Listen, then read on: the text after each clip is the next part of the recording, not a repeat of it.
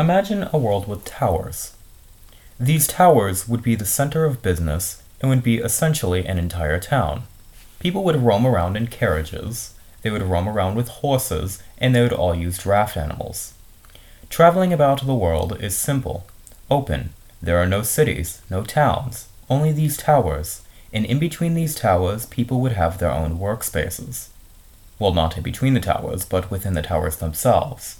See, these towers are the center of business, they are the center of everything. Arguably, the government is questionable.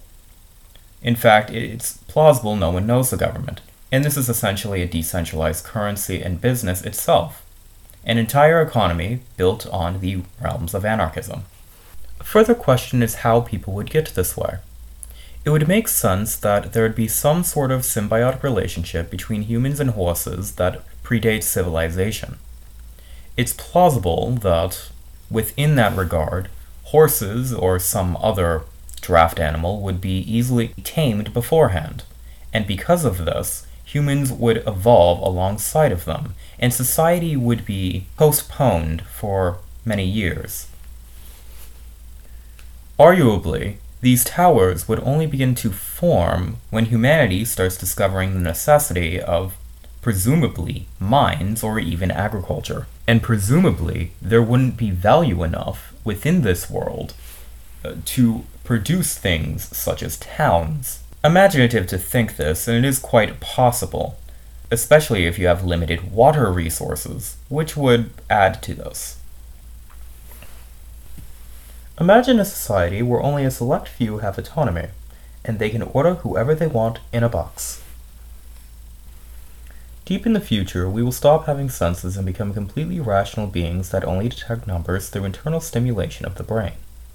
That is, we will not see color, we will detect waveforms. We will not hear, we will read waveforms. We will be creatures of data.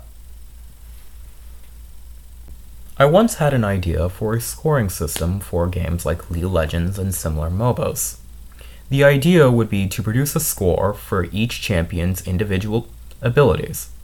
This would obviously be for balancing and comparing champions. Presumably, each ability would have a magic score, an attack damage score, a health score, and a utility score. For instance, if I was to calculate the magic score, I would take I would take the magic damage, the ability power boost, multiply those two together, divide it by the cooldown, and multiply those by, by the mana regen divided by the mana cost. It would be based on level, so the score would obviously have to be averaged between these constants of level 1, level 12, and level 18.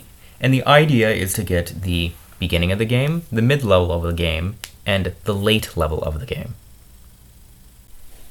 The difference between immaturity and maturity is realizing when your ideas have been done before and you aren't special.